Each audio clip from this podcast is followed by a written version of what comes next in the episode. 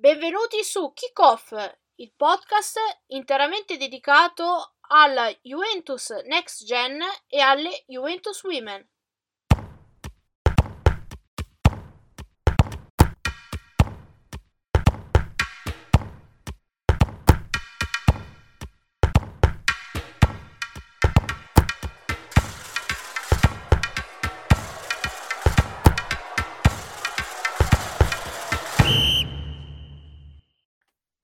Eccoci, siamo pronti, siamo tornati con la terza puntata di Kickoff e eh, questa sera parleremo un po' di più di Next Gen e anche come sempre di, eh, under, dell'Under 19 di Paolo Montero, un pochettino mi- meno delle women che in questo momento sono eh, un po' sparse per il mondo con le proprie nazionali eh, che torneranno, le, ri- le, ritorner- le ritroveremo fra una decina di giorni quando saranno impegnate nella trasferta di campionato eh, a Genova contro la sorprendente Sandoria e che darà avvio a un ciclo che poi si concluderà il 5 novembre con il primo trofeo in palio, ovvero quella della Supercoppa eh, italiana che contenderemo alla Roma. In mezzo anche due gare di Champions League, quindi sicuramente ci saranno tante partite interessanti che ci eh, aspettano. Ma andiamo con ordine. Per eh, prima cosa vado a salutare i miei compagni di avventura odierni. Eh, per questa terza puntata c'è Marco Amato, il nostro amico giornalista del Bianconero. Ciao Marco, bentornato. Ciao, ciao a tutti e a tutti. E poi il nostro eh, Matteo Bleve del, del nostro staff. Ciao Matteo, bentornato anche a te. Ciao Roberta, ciao a tutti. Allora, partiamo subito con la next gen, come al solito. Allora, dopo la, la pausa e il rinvio della gara contro il Vicenza, eh, che si giocherà il prossimo mercoledì, il 12 ottobre, eh, i ragazzi di Brambilla hanno giocato in casa eh, contro la eh, Pergolettese una partita è finita con un pareggio 1-1 un po' deludente, eh, anche perché non hanno sfruttato i 20 minuti di eh, superiorità eh, numerica e inoltre poi erano anche passati in vantaggio alla fine primo tempo. La partita è stata decisa da eh, due, due, rigori per la Juve assegnato eh, Besaggio, eh, ma che poi in parte si sono riscaltati in un'altra competizione, ovvero il primo turno della Coppa Italia di Serie C che qualche anno fa abbiamo anche anche vinto il, il, il trofeo l'unico trofeo portato a, a, casa dall'Under 23 a quell'epoca della sua storia. Eh, dicevo, eh, la vittoria in, eh, di mercoledì in Coppa Italia 3 a 1 a Lecco, un campo che notoriamente non è mai eh, così, così comodo per le avversarie e quindi è arrivato il passaggio del turno. Quindi chiedo a Marco come ha ritrovato la squadra eh, dopo queste due settimane forzate di assenza per la pausa delle, delle nazionali. Per quello che riguarda la Juventus eh, Next Gen, finalmente eh, ieri nella partita di Coppa Italia di Serie C contro il Lecco è arrivata la vittoria, una vittoria che ritorna dopo diverse partite altalenanti tra pareggi e sconfitte. Eh, però onestamente eh, mi pare che il percorso ricalchi un po' i percorsi dell'Under 23 delle passate stagioni, l'inizio di, eh, di stagione appunto è sempre un po' complicato per, per la squadra eh, B perché ci sono i giovani che, che arrivano dalla primavera e quest'anno ce ne sono eh, diversi, per esempio ieri la coppia centrale di difesa eh, Nzongo Muaremovic, sono calciatori che eh, arrivavano dalla, dall'Under 19. È complicato comunque abituarsi a un campionato professionistico dove incontri squadre eh, con calciatori che magari hanno esperienze, anni in Serie B, in Serie A, hanno una maggiore fisicità, hanno soprattutto più, più malizia, quindi eh, è importante però anche complicato abituarsi a ritmi, eh, episodi, eccetera. A proposito di episodi, eh, nei pareggi, nelle sconfitte eh, passate, le ultime della, della Next Gen, eh, gli episodi hanno contato tantissimo e secondo me non è, non è un caso, racconta appunto la mancanza di, di, di esperienza della, della squadra, eh, quindi io direi che ci va, ci va un attimo di pazienza prima che, che la squadra cresca. Io eh, onestamente per adesso ancora resto, resto ottimista perché eh, secondo me Brambilla è un ottimo allenatore per, per far crescere soprattutto le individualità, per far trovare i ragazzi pronti poi ad un eventuale salto in, in prima squadra o comunque quello che sarà il loro, il loro futuro, magari prestiti eh, in una Serie B o in, o in, o in una Serie A, come per esempio eh, adesso sta facendo The Winter. Eh, E quindi eh, è vero che i risultati sono altalenanti, è vero che le prestazioni magari non sono così eh, brillanti, ma ci- in questa fase, primissima fase della, della stagione, secondo me eh, ci può stare, niente, non c'è niente di cui preoccuparsi. Sì, speriamo Marco che tu abbia proprio eh, ragione, eh, quindi che mh, mm, la squadra ritrovi un minimo di continuità ehm, nelle prossime settimane. Tra l'altro, rispetto agli altri anni, ci sarà la possibilità di lavorare almeno eh, due mesi abbondanti senza interruzioni eh, perché la pausa di novembre eh, non ci sarà ci sarà per la serie B e per la serie A la pausa dal 14 novembre per il mondiale mentre per la C si continuerà ehm, a giocare come avevamo già detto le settimane scorse. Quindi magari ci sarà l'occasione per il mister per poter lavorare con, eh, con più continuità con una formazione anche che non risenta di eventuali eh, spostamenti di giocatori tra la prima squadra, tra l'under 19, che sono appunto come abbiamo sempre detto, caratteristici di, di questo progetto delle, delle, seconda, delle seconde squadre. Eh, magari ci sarà anche qualche rinforzo di qualche giocatore che, eh, avendone le credenziali, potrà scendere a giocare eh, in, con la next gen in, in, Serie C, quindi magari potrebbero eh, arrivare qualche eh, risultato positivo in più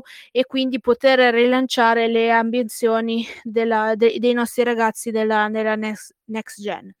Eh, per quanto riguarda la, mh, il girone A della, della Serie C, eh, facendo una piccola analisi dopo le prime sei eh, giornate di, di, campionato, cinque per, per, la Juve ed il Vicenza, che sono le uniche due squadre che devono recuperare la loro partita di, di campionato, come detto, eh, possiamo vedere che eh, il campionato ha, ehm, ha, preso la solita via del girone A, quindi eh, un girone piuttosto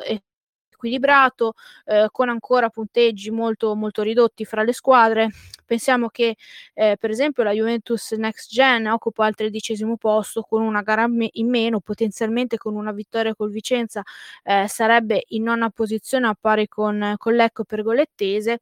e, ehm, e, potrebbe essere a sei punti solo dal primo posto con, con il Novara. Eh, considerato anche il fatto che, eh, come abbiamo detto anche la settimana, due settimane fa, se non mi sbaglio, ehm, il calendario non è stato neanche troppo magnanimo per i nostri ragazzi perché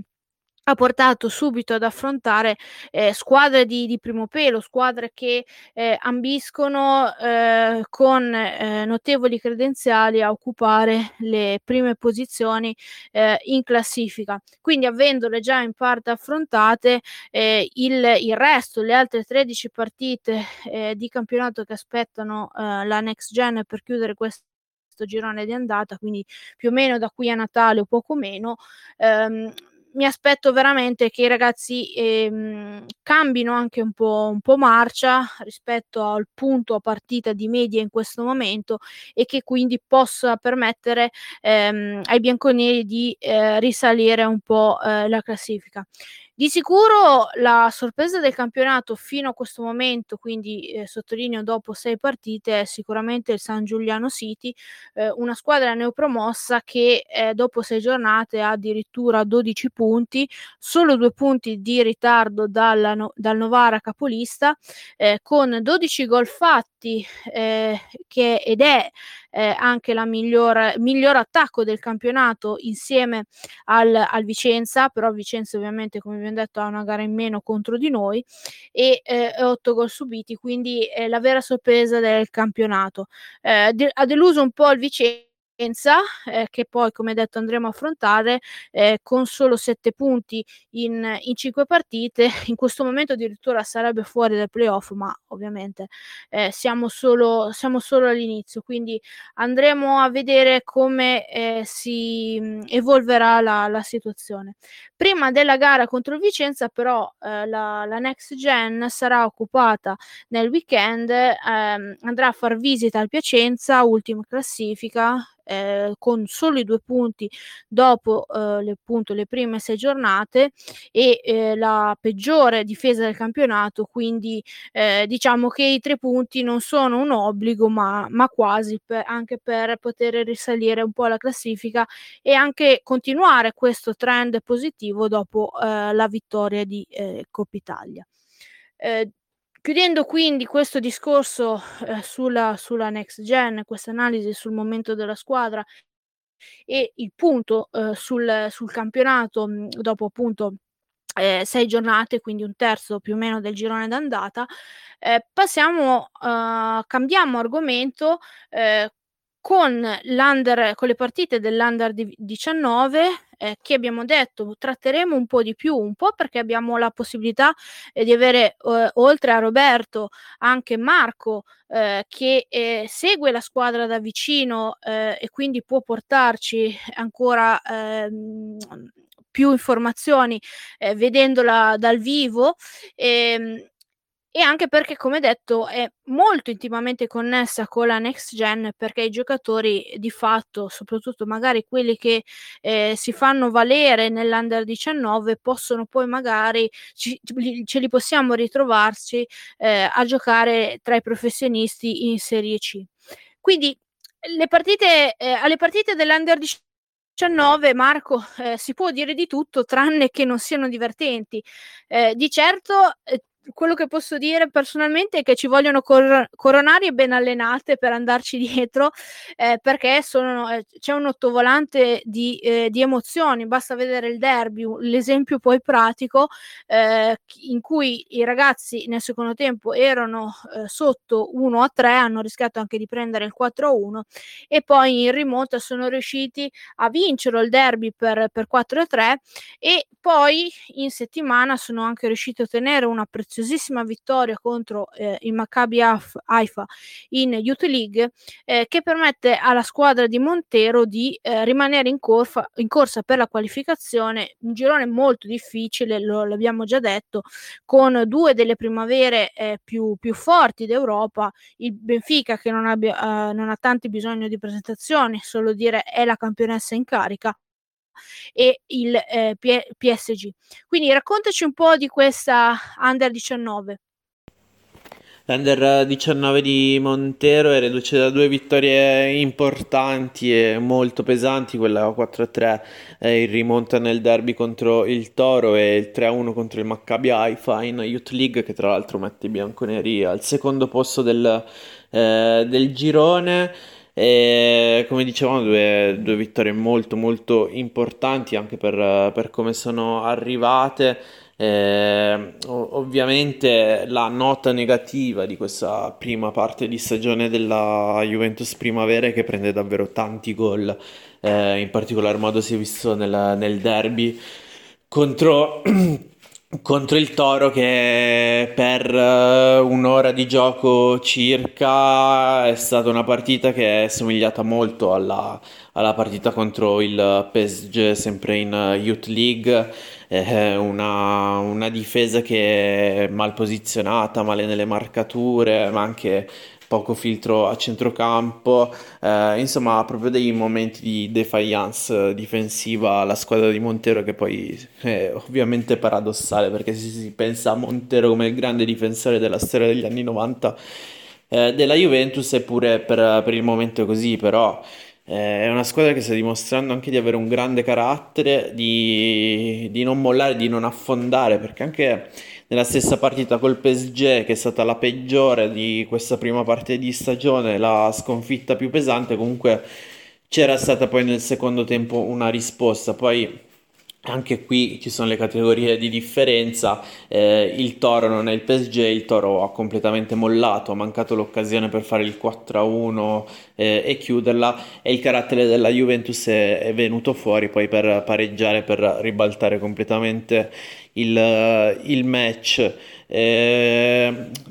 Montero è stato un fattore in queste due partite, è stato molto bravo a cambiare eh, l'inerzia del match eh, con, uh, con, i cambi, quindi eh, c'è veramente da fare un plauso, secondo me sta facendo un ottimo eh, lavoro Montero anche nel gestire le forze, nel, nel ruotare, rimane questo neo della, della fase difensiva, ma eh, quando lo intervistiamo nei post partita mi pare che sia molto cosciente di di questa cosa, credo ci, ci stiano lavorando, anzi sicuramente ci stanno lavorando sopra ci aspettiamo magari qualche eh, miglioramento nel, nelle prossime settimane, nei prossimi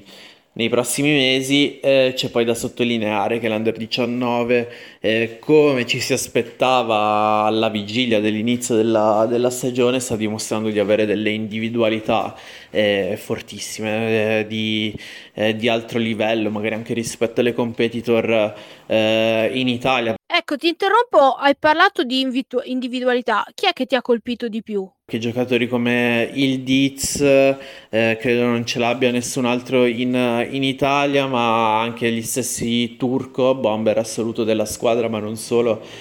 È un attaccante moderno che aiuta molto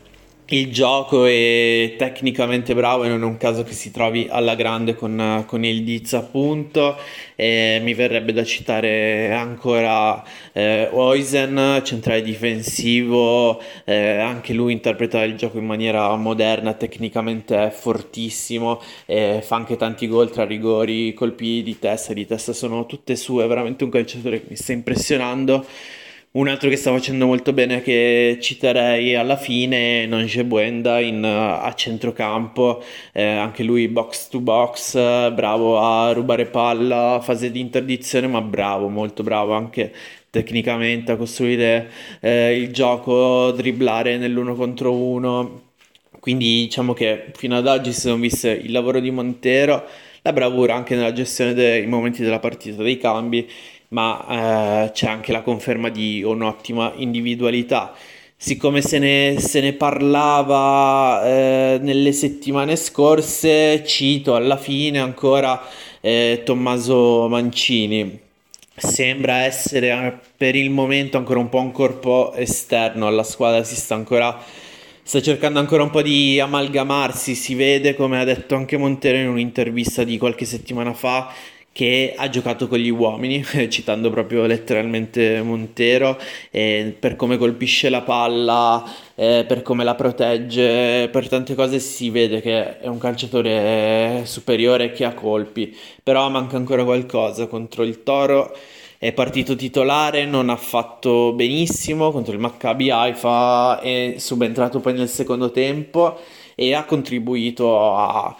ad alzare il baricentro, a far alzare il baricentro della squadra, ha conquistato un rigore, è entrato molto bene, quindi eh,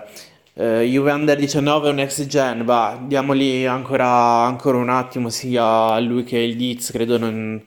non ci sia nessuna, nessuna fretta, anche perché credo che i progetti siano chiari, siano stati detti ai calciatori, ai ragazzi, sia eh, anche a chi cura i loro interessi, quindi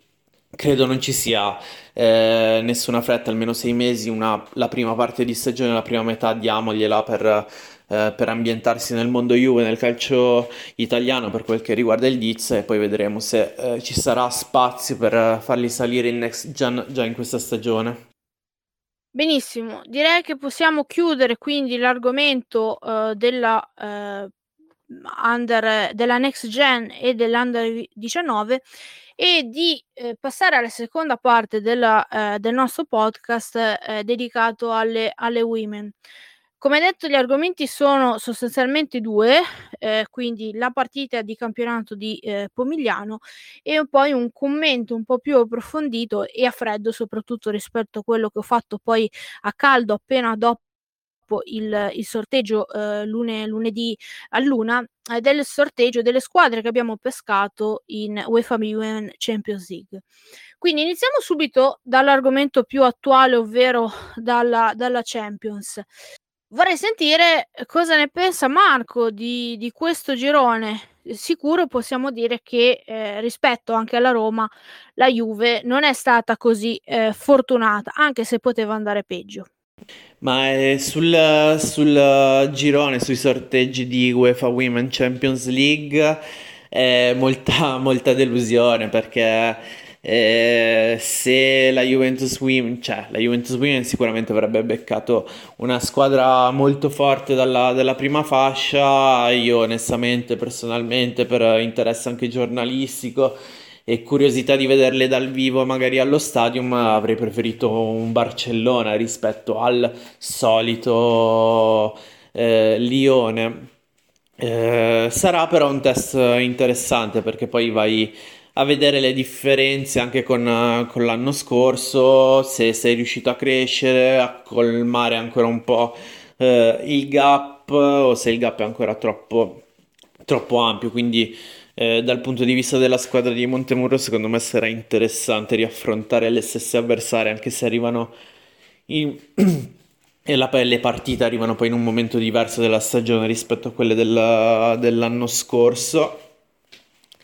E interessante poi l'Arsenal, l'Arsenal che è partita forte in, eh, nel campionato inglese, e c'è poi la nota romantica del, del ritorno di, di, Montemurro che ben conosce eh, l'Arsenal. E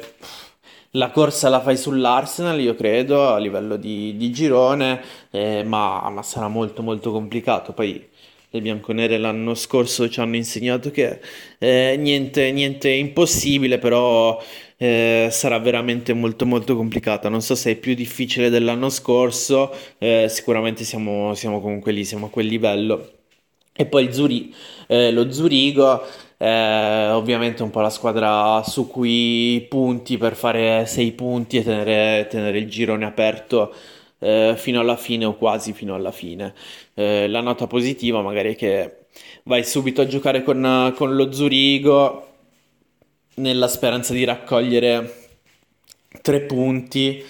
e, e, e iniziare con una, con una, vittoria, magari mettere un po' di pressione alle altre, eh, non lo so, però detto questo, eh, girone molto molto duro. Eh, che mette di fronte Montemurro e Gunnarsdottir alle loro ex squadre, quindi magari ci sarà qualche extra motivazione, vedremo, vedremo, la, la, vedo, la vedo, dura, però come dicevamo eh, ci hanno insegnato che niente è impossibile, che comunque le notti europee ti mettono qualcosa in più dentro la testa e dentro le gambe. Ecco, questa cosa Marco che hai detto mi interessa, eh, non ci avevo pensato, il fatto di eh, affrontare nuovamente per la, terza, per la terza stagione di fila eh, il Lione eh, il fatto che possa mettere, dare un confronto più reale eh, della, della, crescita della, della squadra. Ehm, io penso che il fatto di avere Gurnas Dottir e in parte anche Berestein eh, possa essere in partite contro, contro il Lione una, eh, grandissima, eh, un grandissimo passo in avanti. Mi spiego meglio. Ehm, Gurnasdottir è, eh, l'abbiamo visto quanto, quanto, è importante in questo momento per il, per il centrocampo della, della, Juve e abbiamo appena appena visto e scalfito in superficie eh, quanto può essere devastante la coppia con eh, Pedersen a centrocampo. Eh, se pensiamo alle gare che abbiamo giocato eh, l'anno scorso, anzi la scorsa stagione, o meglio eh, qualche mese fa, a marzo, i quarti eh, contro Lione e anche poi quella precedente eh, nei sedicesimi nella, nel vecchio formato, eh, uno dei punti in cui eh, era più visibile, in cui la Juve mancava un po', era proprio il centrocampo, ma non solo, ecco Lione, anche con eh, altre, altre formazioni. Ecco, secondo me l'arrivo di Gurnas Dottir in associazione appunto con Pedersen va eh, a, eh, non dico a completamente a colmare, ma quantomeno a ridurre notevolmente il gap che c'è a centrocampo fra eh, dal punto di vista fisico, tecnico, ma soprattutto di personalità eh, senza nulla togliere alle varie Cernoi, a Rosucci, eh, che, che, hanno giocato quelle partite, Galli, eh, se pensiamo alla, alla, stagione, alla partita con Lione eh, in cui le, le, francesi avevano vinto 3-2 allo stadio, ma la Juve aveva rischiato di fare una, una mezza impresa. Ecco, una giocatrice come, come Gunasdottir in partite come queste è una giocatrice che è già forte di suo, ma ha poi l'indole sua di eh, esaltarsi. Eh, quindi ehm, io credo che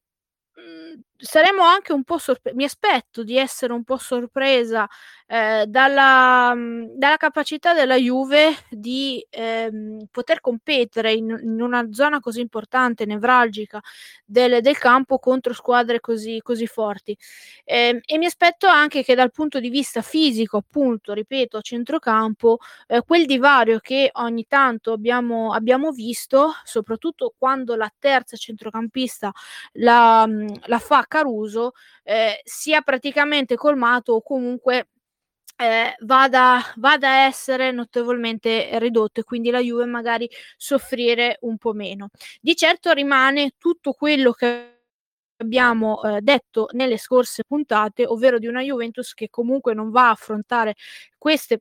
partite eh, al massimo della condizione. Eh, Matteo la, la scorsa, scorsa, volta ci ha spiegato molto bene il, il, perché, anche lo stesso Montemurro continua a spiegare con il fatto di non aver fatto la preparazione, eh, quindi c'è magari un po' di, di paura, però eh, più che paura, diciamo un po' di timore che eh, dal punto di vista magari dell'intensità e della resistenza nei 90 minuti eh, ci possano essere dei deficit importanti. Di sicuro però eh, re- queste cose non riguardano anche la Juve perché l'Arsenal ha sì vinto ma non ha fatto eh, così tante scintille eh, nel suo, anche nel suo doppio confronto di Champions League con l'Ajax,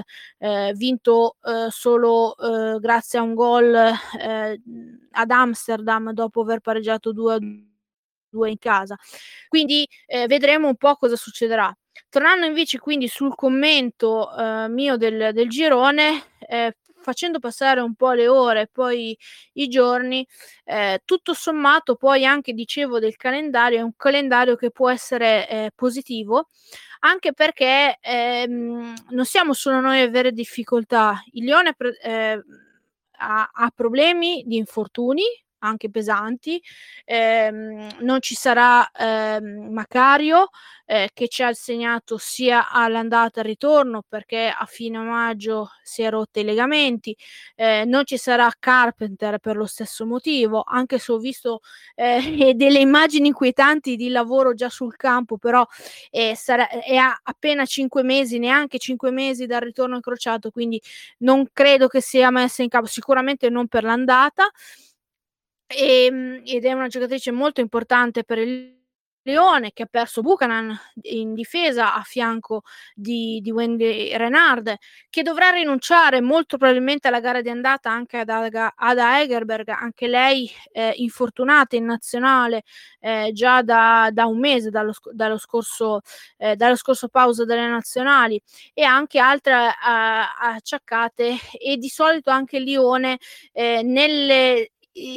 diciamo nelle partite del group stage anche l'anno scorso ha, dim- ha, dimostrato di essere un po' più vulnerabile perché magari la concentrazione non è sempre al massimo come può essere un quarto o di finale, una semifinale o addirittura una, una finale. Eh, di, se vogliamo vedere l'aspetto positivo di aver pescato il leone è che se la Juve dovesse fare l'impresa anche quest'anno ad eliminare ehm, diciamo l'Arsenal, perché sono d'accordo con, eh, con Marco, eh, la, la, con, eh, la contender vera, almeno all'inizio, è eh, senza, sembra sempre eh, senza ombra di dubbio l'Arsenal, la squadra londinese. Eh, avere un Lione che arriva prima e magari una Juve che arriva seconda significherebbe almeno ai quarti di finale nell'eventuale sorteggio togliersela eh, fra, fra, i piedi. Eh, quindi eh, una, una buona cosa. Eh, sull'Arsenal io continuo a pensare che eh, se eh, non si poteva pescare eh, il, la, la, squadra della Repubblica Ceca, lo Slavia, eh, la fortuna come vi ho detto è andata nuovamente alla Roma, era eh, la migliore seconda delle altre tre che rimanevano perché non me ne toglie Miedema e compagnie anche con i problemi interni che ha il PSG ma poi anche il Bayern eh, che è cresciuto di, ancora con il mercato, eh, sono eh, due squadre che forse sono, mm, so, anzi tolgo il forse, più forti del, del Wolfsburg e del Chelsea della scorsa annata. Eh, quindi sarebbe stato veramente un, un, massacro. Il girone A è veramente bello eh, e forse è più difficile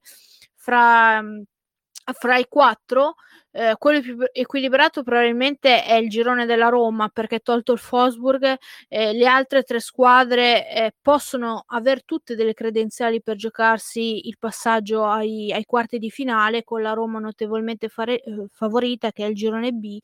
mentre nel girone A eh, dove per terza ci finisce il Real Madrid con il, il, Chelsea e il PSG ci sarà sicuramente uno scalpo di una di queste tre squadre con Vlazia come quarta a fare un po' de, da vittima sacrificale. Quindi eh, anche gli altri gironi poi v- vedremo un Barcellona Bayern eh, anche, e poi il Rosengar come terza squadra sempre nel girone D col Barcellona e Bayern eh, quindi sarà, saranno partite molto interessanti eh, e, mm, e, la Juve eh, credo che non parta favorita come detto con l'Arsenal per il secondo posto ma sicuramente se la potrà giocare. Eh, dal punto di vista del fic- delle difficoltà, il calendario è uguale a quello dell'anno scorso, ovvero partiamo subito, anche come ha detto Marco, eh, con, affrontando anzi la, la, la quarta, lo, lo, Zurigo, subito fuori casa. Quindi già vincere quella partita metterebbe eh, un po' al riparo, o, o comunque, non, mettiamola in questo senso, non vincere quella partita eh, farebbe diventare un'impresa difficilissima, praticamente un'impresa impossibile. Quindi già una partita, la prima partita contro lo Zurigo è una partita da dentro fuori. Poi la seconda con ehm, la più forte del girone, ovvero Lione, in casa. Eh, è una partita che potremmo affrontare eh, con, eh, senza nulla da perdere, eh, cercando di fare magari lo scalpo come, come all'andata dei quarti come a marzo ehm, con la vittoria di 2-1 e poi avremo l'Arsenal, poi ci sarà tutto il girone di ritorno, però stavolta tra la partita di Londra e la partita di Lione avremo lo Zurigo. Quindi diciamo che la fortuna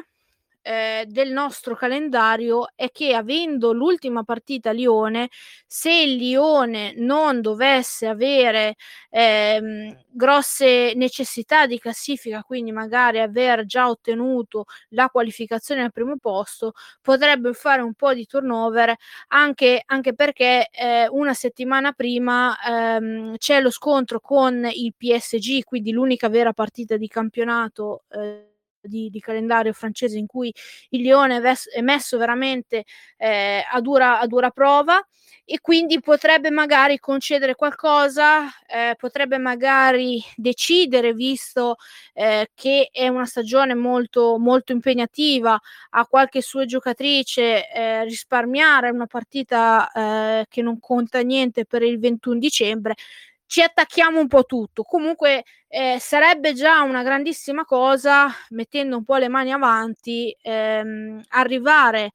all'ultima giornata di, di, di, Champions League, quindi al, alla partita pre-Lione, ancora completamente in corsa per il passaggio del turno. Ecco, quello sarebbe già eh, una, una, grande vittoria, eh, considerato poi la forza di, delle squadre che sono, che sono in campo. Comunque vedremo, l'importante è che la Juve riesca a, a eh, migliorare settimana dopo settimana come condizione fisica e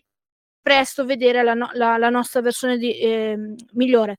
Aggiungo solo questa cosa eh, per non dilungarmi, lo, l'ho fatto già troppo e me ne scuso in parte. Eh, è stato divertente poi andare a leggere eh, sui vari social eh, le, le risposte degli altri tifosi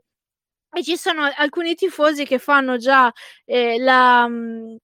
il funerale, diciamo, a Chelsea e all'Arsenal per essere finite negli unici, gli unici due gironi con, contro due terze eh, che hanno eh, le possibilità, secondo loro, quindi di Real Madrid, di Juve, di poter sbattere fuori sia, sia il Chelsea e l'Arsenal. Certo, non vedere squadre inglesi ehm, alla, ai quarti di finale sarebbe eh, allorché clamoroso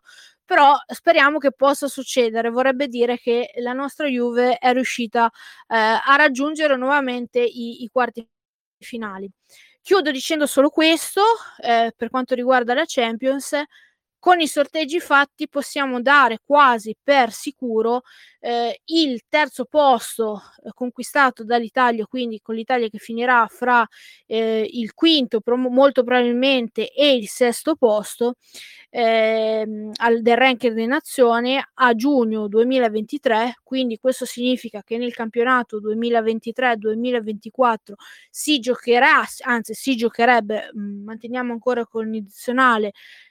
per ottenere le prime tre eh, posizioni in classifica e poi dalla stagione successiva ci, saranno, ci sarebbero tre iscritte, quindi dalla 24 al 25, eh, tre squadre iscritte alla, eh, alla UEFA Women eh, Champions League. Una grande vittoria, l'abbiamo visto poi anche prima, la, la scorsa puntata con eh, la nostra amica Maria Laura Scatena che ci ha spiegato bene cosa,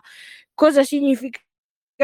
eh, per l'Italia andare a ritoccare un po' eh, questi record e avere due squadre nei gironi e eventualmente avere poi tre squadre iscritte alla eh, Champions League. Prima di concludere, siamo nei minuti di, eh, di recupero, entriamo nei minuti di recupero. Ehm, vado a chiedere a Matteo, che non abbiamo ancora eh, ha sentito, ma che ha eh, riuscito a vedere la partita con il, il Pomigliano con attenzione, ma ha detto che ha preso anche appunti e ci facciamo raccontare come da lui come è stata questa, come è andata questa partita finita con una vittoria eh, per 3-0, molto più difficile rispetto a quello che dica il, il punteggio. Quindi, come a te, Matteo, come è andata la partita e che, che, che Juve abbiamo visto? Allora, è stata una partita, secondo me, in cui la Juventus ha messo in campo eh, da subito una superiorità tecnica evidente. Il Pomigliano eh, mi è sembrata una squadra ordinata, ma, ma nettamente inferiore.